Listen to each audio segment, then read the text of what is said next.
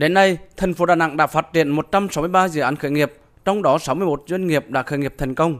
Từ năm 2020, Hội đồng Nhân dân thành phố Đà Nẵng đã ban hành nghị quyết quy định mức hỗ trợ hệ sinh thái khởi nghiệp đổi mới sáng tạo. Theo đó, thành phố đã hỗ trợ 5 tỷ đồng cho 27 lượt doanh nghiệp dự án khởi nghiệp. Các doanh nghiệp khởi nghiệp Đà Nẵng còn có thể tiếp cận chính sách hỗ trợ đổi mới khoa học công nghệ thành phố với mức hỗ trợ tối đa đến 700 triệu đồng mỗi dự án. Với thông điệp Đà Nẵng thành phố đổi mới sáng tạo, Ngày hội khởi nghiệp đổi mới sáng tạo thành phố Đà Nẵng 2023 sẽ diễn ra ngày 29 tháng 9 tới tại trường Đại học Duy Tân, thành phố Đà Nẵng. Đây là dịp kết nối cơ quan quản lý nhà nước, các đối tác trong nước và quốc tế, trường đại học, vườn ươm, nhà đầu tư, chuyên gia, nhà tư vấn, doanh nghiệp khởi nghiệp.